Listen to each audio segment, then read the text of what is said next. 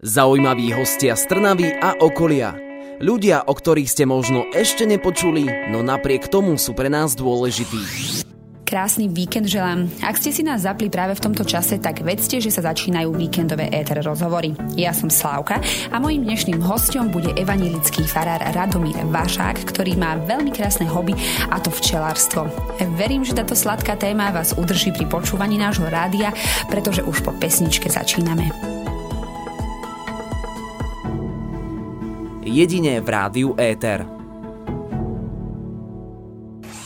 Mojím hostom v Eter rozhovoroch je dnes evanilický pán farár Radomír Vážak, ktorý sa venuje veľmi zaujímavej činnosti a to starostlivosti o včely, výrobe medu a všetkému, čo k tomu patrí. Vítajte u nás v rádiu. Ďakujem pekne. Som veľmi rada, že ste si našli čas, pretože včelára som už mala dlho v pláne si zavolať a u vás sa snúbi ešte také zaujímavé vaše životné povolanie, teda, ktoré máte a toto krásne hobby. Tak eh, mohli by sme na začiatok povedať našim posluchačom, aby vás aj lepšie tak vedeli ako zaradiť. Vy nepochádzate asi z Trnavy. Či pochá... Nie, nepochádzam. Nie. A odkiaľ pochádzate? Pochádzam povedať? od Púchova. Mm-hmm. Tá mhm. dedinka sa volá Záriečie. A ako dlho ste už v Trnave? V Trnave som, alebo bude to 3 roky cez leto. Teraz 3 roky. A včelám ste sa venovali už aj predtým, že donesli ste si včely so sebou? Áno, na mojom predchádzajúcom pôsobisku na Starej Turej pri Novom meste nad Váhom som začal s týmto hobby a prvé včelstva som si priniesol práve odtiaľ. Koľko to je asi rokov, že koľko sa tomu už venujete, tomuto hobby? Bolo to krátko predtým, než som sa stiahoval, asi jeden rok, čiže približne 4 roky. Ako ste sa k tomu dostali? Že čo vás na tom tak fascinovalo, že ste si povedali, že by ste chceli mať vlastné včely? Tak ono treba povedať, že toto hobby už od dávna patrí aj k môjmu povolaniu. To znamená, že kedysi v minulosti to boli aj farári, ktorí sa venovali starostlivosti o včely alebo chovu včiel. Takže má to aj svoju tradíciu v mojom povolaní. Mm-hmm. Ale ak by som chcel byť aktuálny, tak by som povedal, že boli to aj niektorí moji cirkevníci, ktorí boli včelármi, ktorí ma v tom povzbudzovali a boli to niektorí moji priatelia, ktorí ma aj tak prakticky potom usmernili, že mi dali nejaké nákresy, ako si môžem zhotoviť úl, pretože ja rád pracujem aj s drevom a mám aj takú malú dielničku. Takže ešte jedno hobby. Áno. áno. Dobre, je stolárska téma, tak budeme komu hey, volať. Hey.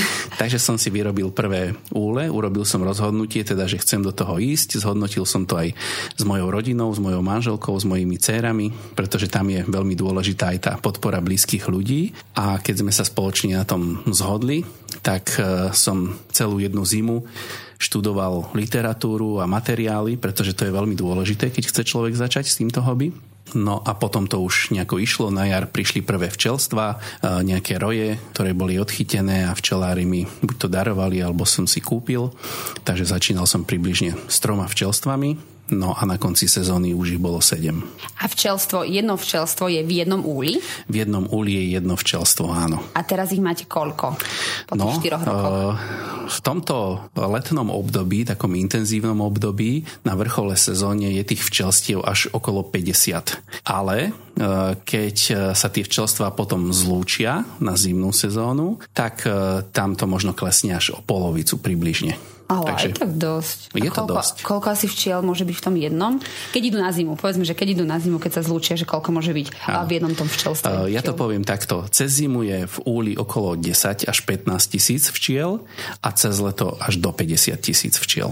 Pre páne, 50 krát 20, 50 včelstiev, no, no. Je to od 1 do 2 miliónov je, a to máte, musíte mať veľkú záhradu pri vašej fare. Uh, mám to na dvoch miestach, treba Aha, povedať. Tak. Jedno mám priamo pri fare, uh, jedný včelstva, časť alebo polovicu a druhú mám uh, na Modranskej ceste smerom z Trnavy. Uh-huh. Takže už ste aj tak začali, že ste najprv študovali teda nejakú dostupnú literatúru, takže keby som ja chcela byť včelár, najlepšie takto asi začať, hej, niečo ano, si naštudovať. Je to ideálne. Nie je to vyslovene podmienka, dá sa začať aj z opačného konca, že si donesiete domov včelstva a začnete s nimi pracovať, ale myslím si, že lepšia cesta je najskôr si trošku naštudovať. Ideálne je, ak máte nejakého priateľa, včelára, alebo sa ku niekomu prihlásite, trošku s ním pracujete, opozeráte si to, skúsite si to a potom si za dva dovážite aj svoje vlastné včelstva. Existujú aj krúžky, ktoré sa tomu venujú. Slovenský zväz včelárov e, poriada aj krúžky, kedy ľudia, ktorí chcú so včelami začať, tak napríklad rok chodia do takéhoto krúžku,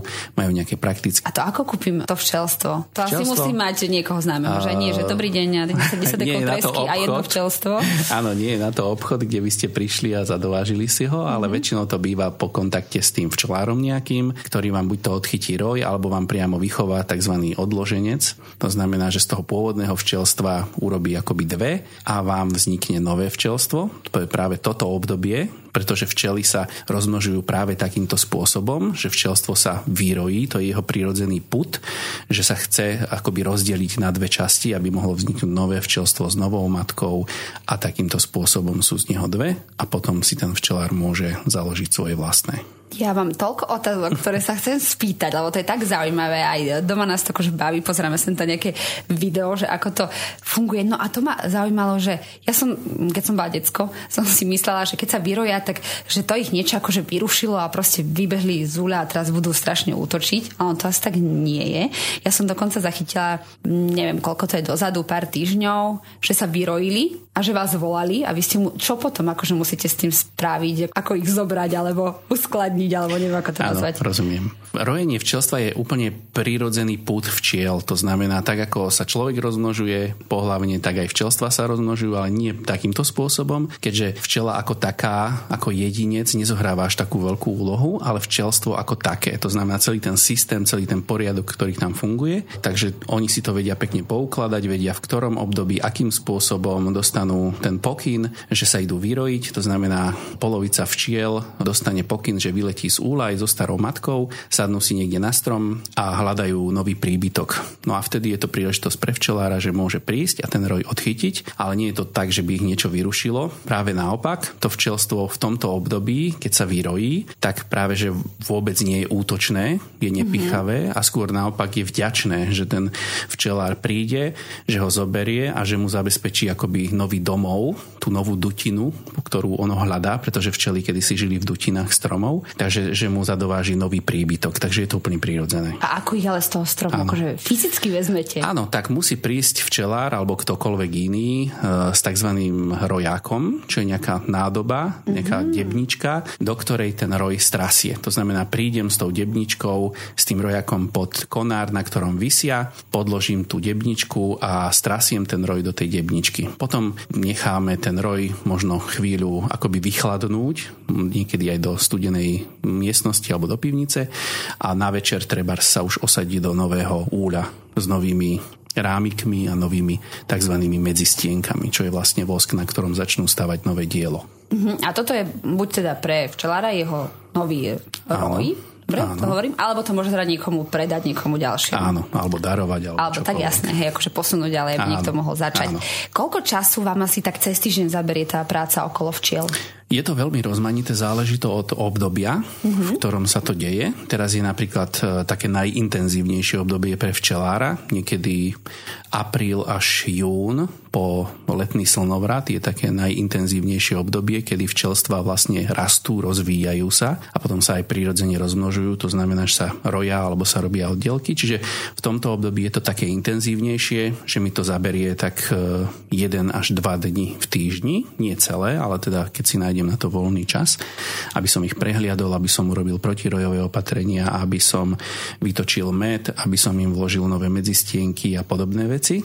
Ale treba už e, v tom ďalšom období, to znamená niekedy júl, august, tam už sa potom len zakrmujú včelstva, pripravujú sa na zimu, vytáča sa med a cez zimu v podstate sa so včelami takmer nič nerobí, oni akoby prežívajú zimu a včelár sa zasa pripravuje na ďalšiu sezónu skôr v dielni, že pripravuje pripravuje nové úle, nové medzistienky, nové rámiky a podobne. Mm-hmm, takže tam sa hodí to vaše druhé hobby, áno, áno. tá práca s drevom. Je to, to sú vedené. Éter rozhovorí vždy v sobotu v premiére o 12. a v nedeľu repríza o 13. hodine. Počúvate víkendové rozhovory so Slavkou a dnes aj s Radomírom Bažákom, evangelickým farárom tu v Strnaví, ktorým sa dnes rozprávame o včelách, mede, včelárstve a tak ďalej a tak ďalej. Takže už vieme, ako začať, aj že si máme nejakú literatúru naštudovať, aj že by bolo dobre, keby sme vedeli aj s drevom robiť, aby sme si sami spravili. úľ. Mňa tiež zaujímalo, či ale tieto veci, ktoré si nevieme vyrobiť a niektoré samozrejme tie pomôcky si ani asi nevie človek sám zadovážiť, či na Slovensku sa to dá ľahko kúpiť alebo niekde objednať, alebo ako sa k tomu môže potom ten včelár dostať. Áno, tak väčšinu vecí, ktoré včelár potrebuje, sa dajú kúpiť na Slovensku. Sú tzv. včelárske obchody. Nie je ich až tak veľa, ale aj tu v okolí Trnavy, aj priamo v Trnave, čo viem, je minimálne 1 až 2, také menšie.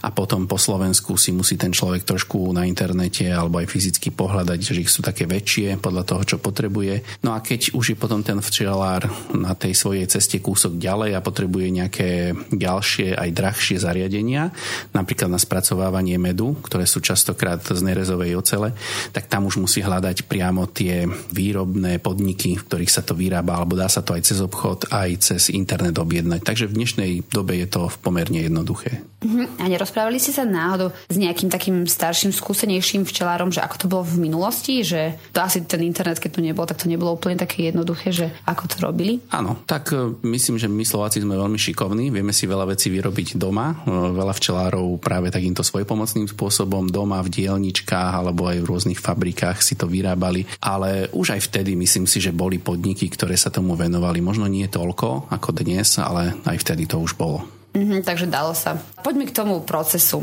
Ako vznikne ten med? Proste Áno. včela vyletí, ide na kvet a čo tam sa áno, deje. Áno, áno. Takže treba uh, otvorenie a pravdivo povedať, že včelár nie je ten, kto vyrába med. Mm-hmm. Uh, túto činnosť treba pripísať včielkam. Oni sa o to zaslúžia. My im ten med skôr by som povedal vezmeme alebo až ukradneme, možno mm-hmm. to mhm. niekedy nazveme a musíme im to potom vynahradiť zase áno, niečím iným. Rozprávky, áno, áno, takže oni si to v podstate chystajú pre seba, ale ten včelár im to zoberie a potom im to nahradí zase cukrovými zásobami na zimu.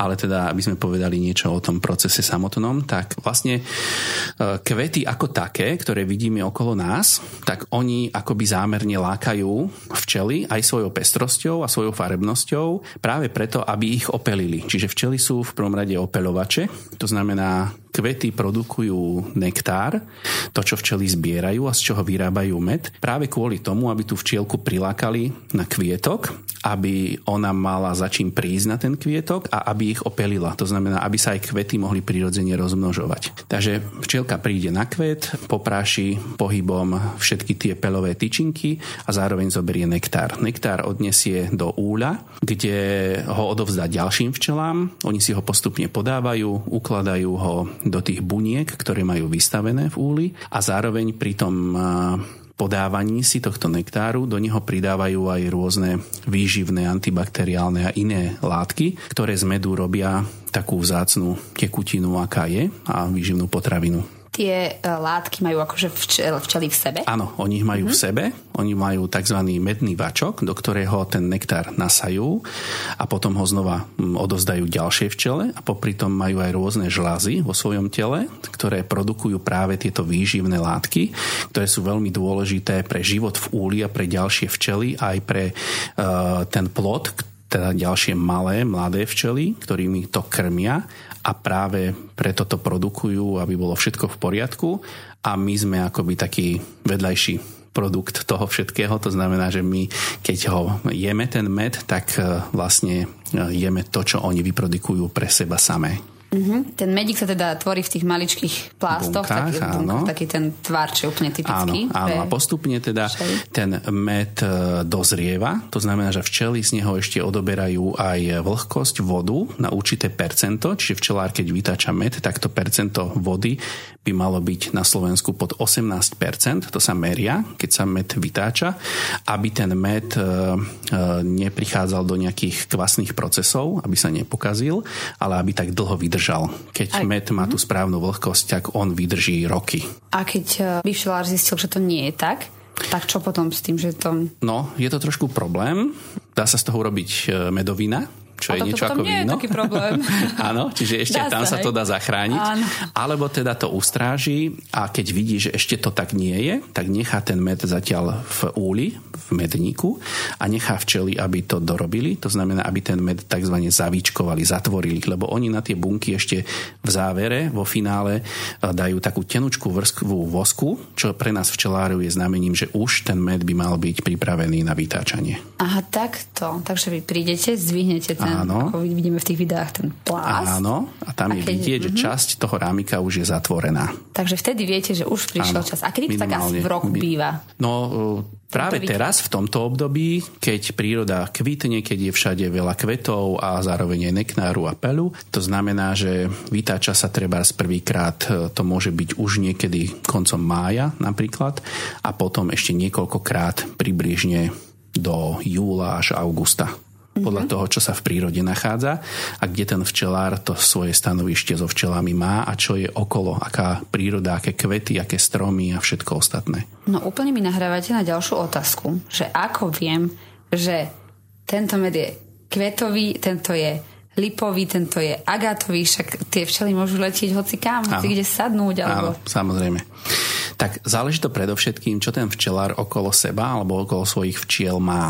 A od toho vie, a podľa toho vie aj rozlíšiť, že aké je obdobie, kedy aké stromy alebo kvety kvitnú a ktorých je tam najviac. To znamená napríklad, keď nám kvitne repka okolo, máme všetko žlté, tak vieme, že včely nosia repkový nektár a bude z toho repkový med. Keď nám rozkvitajú napríklad lipy, ako je to teraz, tak e, a včelár má okolo seba tie lipy, tak vie zhodnotiť, že teraz tie včielky pravdepodobne nosia ten lipový med. Samozrejme, že on nikdy nie je úplne na 100% lipový alebo na 100% mm-hmm. repkový alebo na 100% slnečnicový. Vždy je tam aj niečo iné, pretože tie včely e, ten nektár nosia aj z iných rastlín. Oni potrebujú alebo chcú opeliť všetko, čo je okolo nás. To znamená aj na balkónoch, aj v záhradkách, aj všade. Ale teda ak je určité percento, myslím, že ak je to treba znať 50% práve toho konkrétneho kvetu, napríklad lipového, tak už sa môže povedať, že ten med je lipový. A ono potom aj vo výsledku sa to líši, ako je viditeľne, že ten med, lebo tak videla som, keď na nejakých trhoch bol med vedľa sebe, no bol svetlejší, ten tmavší, uh-huh. že potom aj podľa toho to vie určiť, či naozaj áno, toto je lipový. Áno, dá sa to určiť aj vizuálne, dá sa to určiť aj podľa chuti, keď sú už včelári, ktorí sú trošku zdatnejší, odbornejší, majú svoje skúsenosti, tak to vedia charakterizovať, dá sa to charakterizovať aj podľa farby, podľa pomeru tzv. glukózy a fruktózy v tom mete, mede, že ako rýchlo treba ten med kryštalizuje, to znamená, že premieňa tú svoju podobu už na taký cukornatený med, čo je inak známka kvalitného medu, keď med kryštalizuje, že v niektorých obchodoch kúpite aj taký med, ktorý nikdy neskryštalizuje. A to je skôr známka toho, že ten med nie je celkom v poriadku, alebo že sú tam pridávané iné veci, ktoré nie sú celkom, ako sa hovorí, košer, čo sa týka toho medu. Takže ten pravý med je takýto, ktorý kryštalizuje, aj podľa toho sa dá treba rozoznať, či je to repkový, repkový veľmi rýchlo kryštalizuje, alebo z ovocných stromov. Naopak napríklad agátový med, ten takmer vôbec nekryštalizuje, pretože má ten pomer glukózy a fruktózy inak nastavený. Teraz sa mi úplne tak pospájali veci, lebo presne kúpujem med, ktorý, ak ho kúpim, tak o týždeň je skryštalizovaný. Uh-huh. Nechápala som akože prečo, ale teraz už viem, to bude asi repkový. A to je známka kvalitného, dobrého medu. No, a dá dobre. sa to vždy aj zvrátiť, tento proces. Keď ho dáte do vody, ktorá uh-huh. má do 40 mhm. stupňov Celzia, tak on sa potom znova stekutí a je zase v takejto podobe. Áno, áno. Tak teda, ak správne chápem, tak uh, možno v tom maji môžeme prvýkrát stáčať a teda do konca leta ešte raz. Tak dva mm. razy to býva tak, taká tradícia? Zasa záleží to od toho, že kde sa tie včely nachádzajú. Napríklad ja čo mám včely tu priamo v Trnave, tak e, majú okolo seba, dá sa povedať, hojnosť všetkého, čiže je to taký raj pre včely. Dá sa povedať, Trnava je pomerne zelená, zelené mesto a je tu veľa rôznych rastliniek, stromov, e, parkov, takže ja e, vytáčam med treba z 3 až 4 krát do roka. Tak to je super, z tých 50 včelstiev. Áno. Ale, ale to máte vlastne na dvoch miestach. Áno, už ale sú aj včelári, ktorí napríklad len raz vytočia med že mm-hmm. majú okolo seba napríklad len repku, keď tá repka odkvitne a už nič iné okolo seba nemajú, tak tým pádom sa sezóna pre toho včelára skončila. Skôr naopak musí možno tým včelám dávať potom cukor alebo cukrovú vodu, aby mohli prežiť, aby mali z čoho prežiť. Takže je to veľmi dôležité, čo je okolo nás a čo polnohospodári alebo aj my ľudia zasadíme, zasejeme a čo tie včely majú k dispozícii.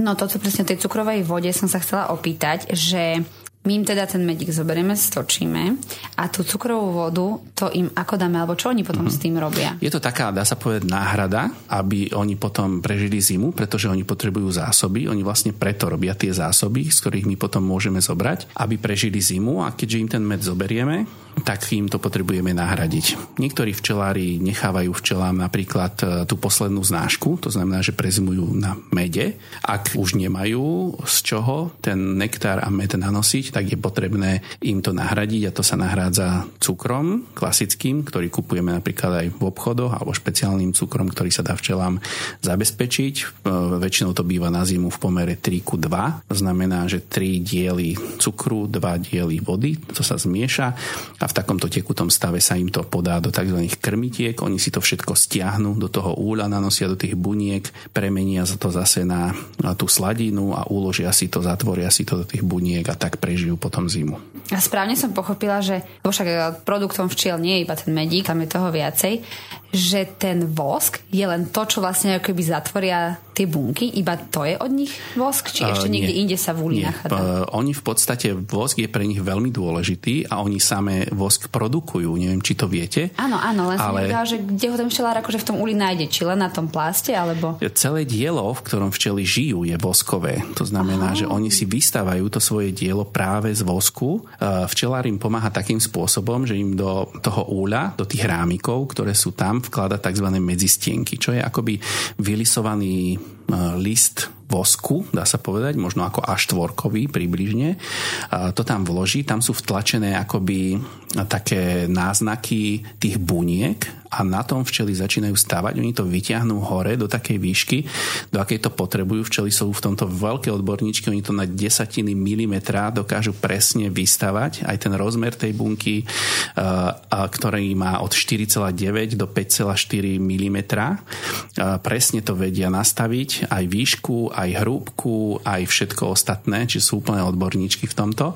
A potom do tohoto voskového diela vlastne to všetko ukladajú. Ukladajú tam aj svoj plot, to znamená malé včielky, ukladajú tam med a ukladajú tam aj peľ, ktorý je tiež veľmi dôležitý pre ich život. Takže normálne tie steny, tej bunky, aj to je všetko voskové. To je všetko voskové, áno. Áno, to je úžasné, bože, aby som sa s vami rozprávala. Jo, to je moja téma, dúfam, že aj poslucháčov to zaujíma. Mne ešte napadlo, že keď ich máte v meste, či tým včelám neprekáža, že predsa len to chudia auta, je to možno vyššia prašnosť, či to neprekáža nejak kvalite toho medu, keď sadnú na takéto kvietky? Tak priznám sa, že zatiaľ som sa s nimi mal možnosť o tom porozprávať, že mi o tom nehovorili, či im to vadí alebo nevadí. Sa spýtate na budúce. Ale e, podľa toho, ako si žijú a ako sa im tu darí, tak mám dojem, že to nie je pre ne až taký problém. Skôr mám niekedy dojem, že im vadia niektoré iné veci. Napríklad, keď mám pri sebe mobil, tak oni na ten mobil niekedy útočia. To znamená, že pravdepodobne tie vlny, ktoré ten mobil šíri a aj tie vlny možno, ktoré sú šírené v okolí, tak možno môžu byť trošku problémom. Už som počul aj niektorých odborníkov, že sa tým zaoberajú práve tým pôsobením tých rôznych vlnení na ich život, takže toto je niekedy problém a myslím si, že už trošku viac dbáme na to životné prostredie alebo snažíme sa, začíname sa tomu venovať, tak e, aj v tých mestách, tak nemám ten dojem, že by to bolo vyslovene nejakým závažným problémom. A kvalite medu to tiež neuberá, no? Nie, pretože včely si dokážu častokrát e, mnohé tie látky akoby odfiltrovať z toho medu a v meste práve, že robia sa výskumy ohľadom medu a e, zistujú zistujú, že ten meský med je e, niekedy kvalitnejší ako ten, ktorý je dorobený niekde na polnohospodárskej pôde, pretože tam býva riziko rôznych tých pesticídov, ktoré sa môžu dostať do medu a to je skôr problém.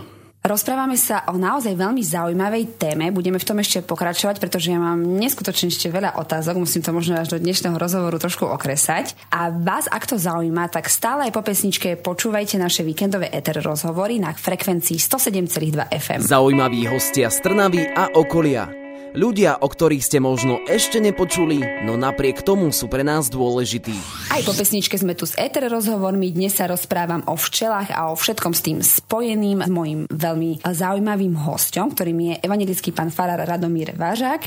Porozprávali sme sa teda o tom, ako to v tom uli chodí, ako ten medík vzniká, ale ja som sa dozvedela, že vy ste aj členom Slovenského zväzu včelárov. Čo tento zväz robí a aká je jeho funkcia? Áno, tak je to, dá sa povedať, spoločenstvo spoločenstvo tých ľudí, ktorí chovajú včely, majú vzťah ku včelám je to kvôli tomu, aby si vedeli jednak odovzdať e, skúsenosti, informácie, aby sa vedeli pozdieľať o tom, čo a ako e, sa pri včelách deje. Je to pomoc pre nich e, v rôznych oblastiach, napríklad aj čo sa týka nejakých dotácií, za ktoré si môžeme nakúpiť nejaký materiál alebo nejaké zariadenia a podpora pre túto činnosť, ale myslím si, že to najdôležitejšie, kvôli čomu tu zväz je, je práve to, že tí ľudia sa môžu stretávať, rozprávať o tých svojich skúsenostiach a odovzdávať ich ďalej. Takže každý včelár sa môže stať členom tohto zväzu? Môže sa, áno, každý včelár. A zároveň je to aj možnosť vzdelávania sa stále ďalej a ďalej. Aj sa tam rozprávate niekedy o niečom inom? Či iba uh, Ale áno, rozprávame sa aj o bežnom živote, ale nedá nám to vždy, to aj tak skončí pri tých veciach okolo včiel. No veď jasné. My ako takí bežní konzumenti môžeme sa nejako pričiniť o to, aby sme včely chránili, aby sme možno im neškodili alebo nejakým spôsobom pomáhali aj tomu, aby produkovali viac medu a tak tak ďalej? Určite áno. E, záleží to predovšetkým od e, nejakého nášho životného štýlu, e, ktorý žijeme. To znamená, že brať ohľad na tú prírodu, v ktorej žijeme a dobre sa k nej správať. Možno to môžeme robiť aj tak, že vysadíme nejaké rastlinky vo svojej záhrade alebo tam, kde máme priestor, ktoré včely majú rady a potom je to aj otázka samozrejme nejakého vplyvu na tie vyššie sféry, by som to tak nazval. To znamená na tých, ktorí sú kompetentní. Ale to už je taká trošku aj politická otázka, že aby tá krajina bola tak e, dá sa povedať, zúrodňovaná alebo zalesňovaná alebo vysádzaná, čiže to otázka aj polnohospodárov a podobne, aby sa siali a sadili plotiny, ktoré sú včelám teda blízke, ktoré majú rady, aby sa dávalo pozor treba na postrekovanie rôznymi chemickými látkami, ktorými sa včelám môže ublížiť a podobne. Takže, ale ten obyčajný klasický človek e, môže pomôcť tak, že možno vysadiť nejaké rastlinky ešte mi napadlo pri tom zväze, že keď máte takéto spoločenstvo, že či máte nejaké súťaže, možno v rámci Slovenska, alebo či ste boli na nejaké, ste sa zúčastnili? Myslím si, že e, sú súťaže, áno, sú aj profesionálne, to znamená napríklad na rôznych výstavách alebo pri rôznych súťažiach sa vyhodnocuje kvalita medu, to znamená, že sú zapojené do súťaže rôzne medy alebo medoviny alebo iné produkty. Čiže áno, toto prebieha aj na slovenskej úrovni, aj na medzinárodnej úrovni. A potom sú aj rôzne súťaže treba pre deti, ktoré sa zaujímajú o toto, takže že sa im pripravujú rôzne kvízy a súťaže a tábory, ktoré ich akoby povzbudzujú, vzdelávajú k tomu, aby sa možno raz same stali včelármi alebo minimálne, aby mali väčší prehľad o tejto činnosti. Ja takto z vnímania okolia mám pocit, že za posledné roky je to také keby boom trošku v tom včelárstve. Je to tak, že je tých včelárov viacej v tej únii? E, možno máte, alebo v tom zväze máte nejaké dáta asi tiež k dispozícii, že je ich viac ako kedysi, alebo to je iba tým, že sa viac dostaneme k informáciám? Áno, myslím, nemám presné čísla a informácie, to by možno vedeli skôr tí funkcionári na vyšších miestach povedať, ale mám taký dojem z toho, čo som čítal v poslednom období, že ten počet mierne rastie, že áno, áno, je to také aj dosť popularizované v poslednom období, čo má teda tiež dve stránky mince, pretože niekedy človek, ktorý treba do toho ide bez toho, aby mal nejaké informácie a vzdelával sa troška, tak môže narobiť viac škody ako užitku, ako sa hovorí. Ale e, áno, rastie to, ľudia majú záujem, chcú niečo v tejto oblasti robiť a aj ten počet včelstiev mám taký dojem, že troška rastie. Ako vy spájate svoje povolanie a toto krásne hobby? Tak e, má to viacero rozmerov. Predovšetkým je to v tom, že spoznávam nových ľudí, ku ktorým možno by som sa za iných okolností nedostal, alebo nemal by som tú príležitosť, takže je to taký nový rozmer mojej práce, dá sa povedať, že sa s nimi môžem porozprávať alebo im potom aj poslúžiť nejakým spôsobom, keď to sami potrebujú. A tá práca hm, so včelami má teda viaceré iné rozmery, napríklad aj v tej mojej službe, ktorú robím, tak zasa naopak môžem niektoré tie akoby pochody a princípy, ktoré sa dejú vo včelstve, spájať treba v kázni, použiť nejaký príklad a podobne. To som sa chcela presne spýtať, či to dávate aj do kázni, lebo to je zaujímavé. Áno, áno, pretože ja to tak vnímam, že pán Boh stvoril tento svet a teda aj včielky a všetko, čo v nich funguje, je to pre mňa fascinujúce. Ja si myslím osobne, že je to trošku možno ideologický názor, ale teda aby toto všetko vzniklo len náhodou, čo ja vnímam a vidím v tých včelách, tak sa mi to zdá až, až nemožné. že že ako keby ste chceli dať kopu šrotu na, na kôpku a čakali, a, že z neho bude auto, tak ja jednoducho za tým vidím nejakého dizajnéra, nejakého tvorcu, všetky tie pochody a tú zložitosť, tú rozmanitosť a tú krásu, tak to samozrejme potom dokážem preniesť aj do tej svojej práce a do tej kázne. A poznáte aj iných pánov Ferrarov na Slovensku, že majú takéto hobby? Či Áno, baví? poznám. Dokonca jeden z mojich biskupov ma inšpiroval k tejto mojej záľube, k tomuto môjmu hobby, lebo je sám včelárom a pri jednej návšteve som sa s ním o tom rozprával, on ma v tom povzbudzoval a vtedy som vlastne aj začal trošku intenzívnejšie nad tým rozmýšľať a to rozhodnutie padalo v tom období. Ako ste povedali, vás motivoval možno teda aj takto váš blízky nadriadený, alebo ako to povedať, ano. alebo aj farníci, ktorí sa tomu venovali a už ste aj vy niekoho motivovali, možno tiež z toho vášho okolia, zo známych, možno práve aj z tých farníkov, že začali na tak nejaký váš príklad? Áno, tak aj práve teraz sa to deje na viacerých mm-hmm. rovinách. Dá sa povedať, že s viacerými ľuďmi e, o tom hovorím, alebo sa pýtajú, rozmýšľajú nad tým, ja ich v tom povzbudzujem, alebo som odchytil nejaký roj a daroval som ho a ten človek e, začína tým vážne uvažovať. Takže áno, mám teraz jedného nového priateľa, ktorý tiež prišiel za mnou z nenazdajky, niekto ho doviedol, lebo sa to do, dozvedel a on chcel začať so včelami, tak sme sa o tom rozprávali. Ja som mu pripravil niekoľko včelstiev, previezli sme to na to jeho stanovište a teraz on sám začína s tým tak vážnejšie, alebo má v tom záľubu a našiel sa v tom. Takže áno, je to tak. Tak sa to posúva áno. z človeka na človeka. Áno a včeličky nech sa teda množia. Ja som pozerala na internete nejaké také videá, ma to tiež zaujímalo, že ako sa to uh, robí, aj tú medzistienku som pozerala, ako to lisujú a režu a tak a boli tam celkom také zaujímavé čísla. Zapamätala som si jedno, ale vy mi možno poviete viac, že na 1 gram medu musí včela navštíviť 3000 kvetov, čo ja som si vedela predstaviť, keď si predstavím ten 7-decový pohár, tak uh-huh. chudiatka včely. Áno. Takže či vy tiež máte takéto nejaké zaujímavé informácie? Áno, tak tak takýchto čísel je aj na internete, aj v literatúre veľmi veľa a možno poslucháči len aby boli trošku v obraze, mm-hmm. tak im môžeme pár čísel povedať, aby mali možno trošku lepšiu predstavu, tak ten jeden gram to si človek až tak dobre nevie predstaviť, ale napríklad pri jednom kilograme medu, čo už si vieme predstaviť, že to je ten jeden pohár klasický medu, ktorý väčšinou si vieme kúpiť aj v obchode alebo od včelára, tak aby mohli včely vytvoriť takýto 1 kg medu, tak musia navštíviť až 3 milióny kvetov. Takže takže to už je zase iné číslo. A ešte, je. áno, a možno pre zaujímavosť môžeme povedať, že aby včely vyprodukovali uh, jednu kávovú lyžičku medu, čo je približne 9 gramov, teda e, takú tú maličkú lyžičku, tak na to je potrebný život niekoľkých včiel. Hovorí sa, že niekde medzi dvoma až dvanáctimi včelami celý život musia obetovať na to, aby nám jednu takúto lyžičku dokázali vyprodukovať. Ale tých včielok je samozrejme veľa, takže oni dokážu aj veľa medu vyprodukovať, ale keď to zoberieme na jednotlivca, tak je to naozaj obdivuhodný výkon, preto sa aj hovorí, že je usilovný ako včelička. No po dnešnom rozhovore to budem používať častejšie. A koľko tak žije jedna včela? Ona asi nežije celý rok. Určite nie. Tam treba povedať, že sú tzv. dve skupiny včiel. Jedni sú zimné a jedni sú letné. Tie letné, ktoré žijú teraz, tak žijú približne 6 týždňov.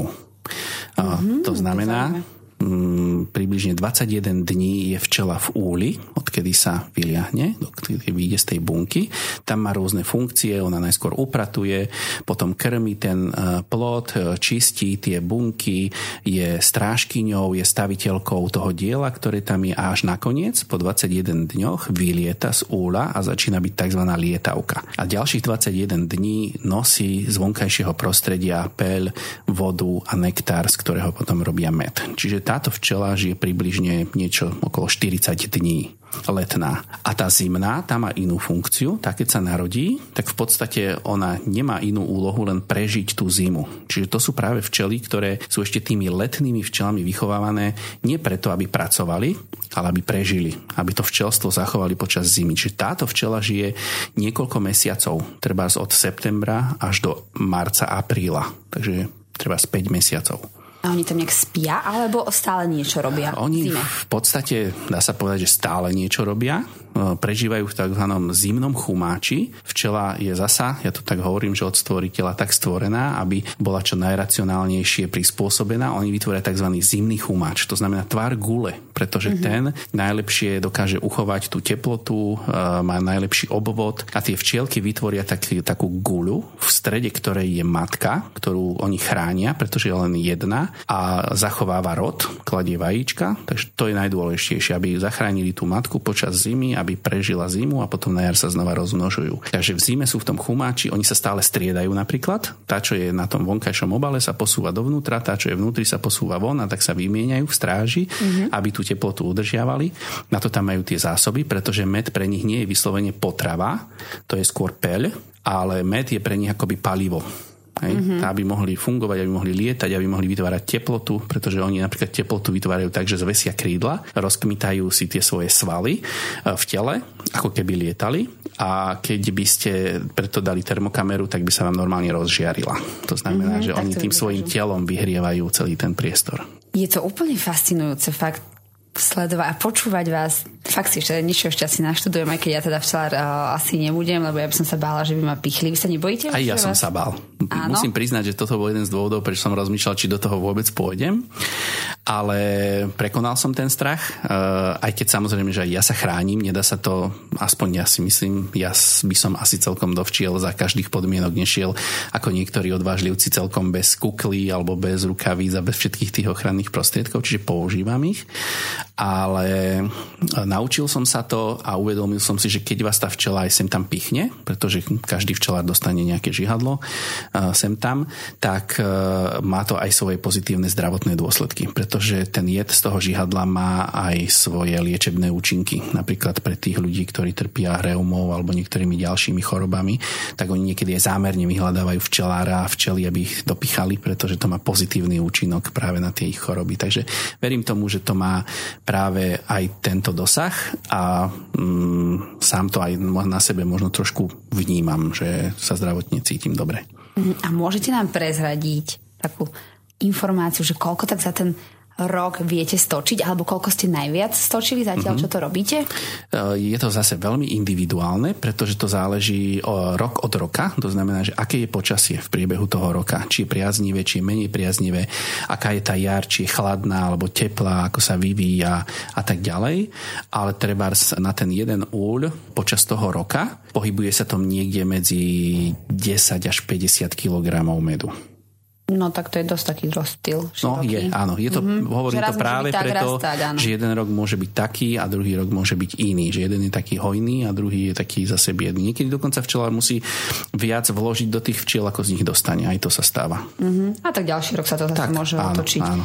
A táto jar bola aká? Táto podľa... jar bola jedna, dá sa povedať, z najlepších v poslednom období. Áno, ja som mal pocit, že strašne zima, že jara nie je, uh, že zrazu nie, prišli iba horúčavy. Uh, nie, nie. Práve, že táto jar sa pomerne dobre vyvíjala, ako sa vyvíjali jary kedysi ešte pred možno 20, 30, 40 rokmi. Bola taká postupná, mierna, nehovorím, že prišli horúčavy nejaké alebo niečo podobné, lebo my ľudia to tak máme už dneska radi, že aby bolo čo najrychlejšie teplo, ale včielka skôr potrebuje taký pomalý nástup, že keď sú veľké výkyvy, tak ona sa rozbehne, potom sa zase zabrzdí, zase sa rozbehne, zase sa zabrzdí to včelstvo a to nie je pre ňu dobre. Dobre je, keď to ide tak pomaly mierne a potom nastúpi v tomto období, v tom májovom napríklad ten e, rozkvet tých rastlín a všetko to ide tak, ako má. Čiže najhoršie je, keď niečo rozkvitne a potom to zamrzne.